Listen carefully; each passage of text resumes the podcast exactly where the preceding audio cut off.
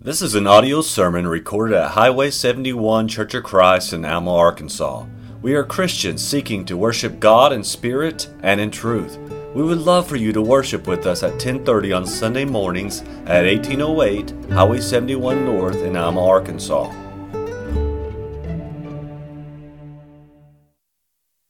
First off, I just want to thank everyone for coming out here tonight to listen to what me and Joe have put together for everyone. Uh, I'm sure we've all had that moment where we've made a mistake, whether it be a huge mistake or just a small one. But we've also had that moment of reassuring ourselves after we make this mistake well, nobody's perfect. Everybody else messes up too. And this is true. No one else on earth is perfect. Nobody on earth is perfect. But this is what we like to call an excuse. While this phrase may be true that nobody's perfect, that doesn't mean we get to use it to excuse ourselves from things we do wrong. So, excuses aren't exactly the topic of my lesson tonight. Tonight I'm going to be talking about how sin sneaks its way into our lives and how it slowly works at us to get us to commit greater sins. But excuses, I think, are a great example of how sin works. So, you might think this is just a passing thought. It doesn't really matter, thinking every once in a while, oh, nobody's perfect. You know, not like anybody else is better. But do we really want that to be our subconscious thought whenever we mess up that oh, everybody else messes up too. Should we really be comparing ourselves to sinners? We're all sinners. We should be comparing ourselves to Jesus and seeing how we line up with what he did. I want to be like Jesus. I don't want to be like a sinner.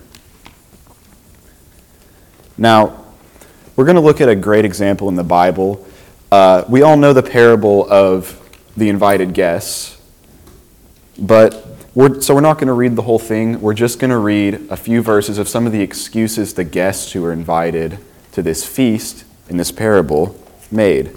So in Luke chapter 14, Jesus is telling a story about how a man prepared a great feast and invited a bunch of people.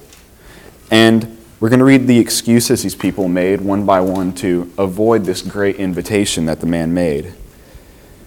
Starting in verse 18, and they all, with one consent, began to make excuse. The first said unto him, I have bought a piece of ground, and I, mu- and I must needs to go and see it.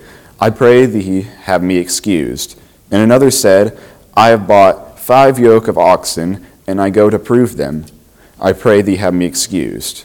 And another said, I have married a wife, and therefore I cannot come.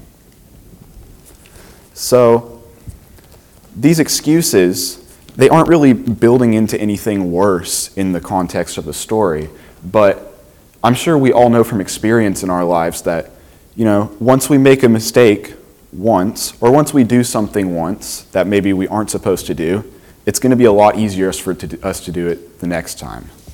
And I like to the analogy I like to use for this is when you're going swimming in the summer and it's really hot outside and you just want to get in the pool and relax. When you go to the pool, you're not just going to jump straight in.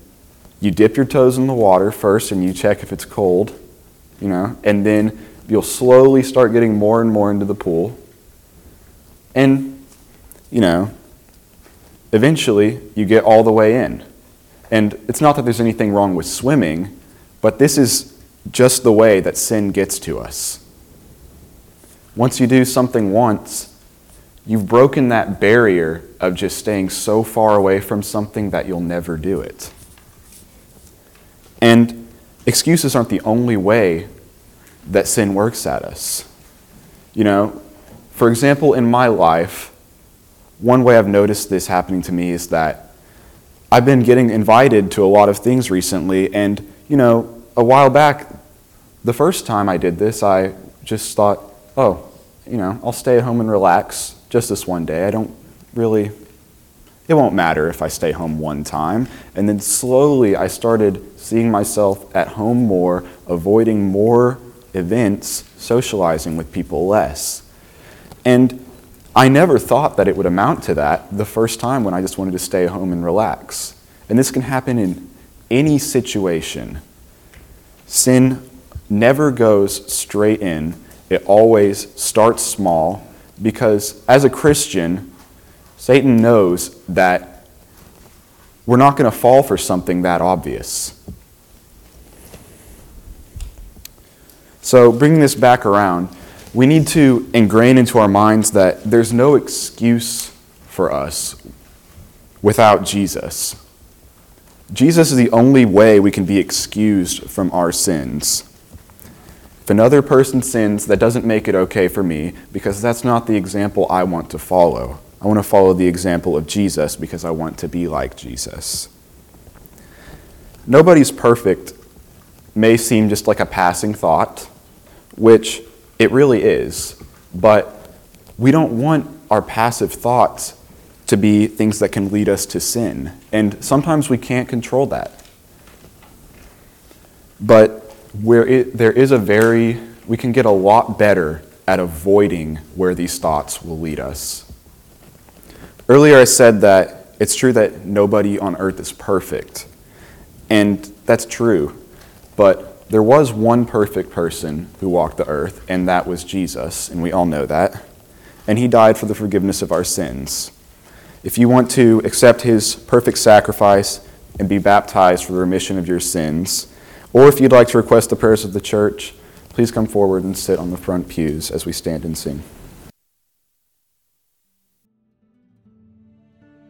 We hope you have enjoyed this message recorded at Highway 71 Church of Christ. If you have questions concerning this message or would like to set up a study, please call 479 647 2658. May God bless you.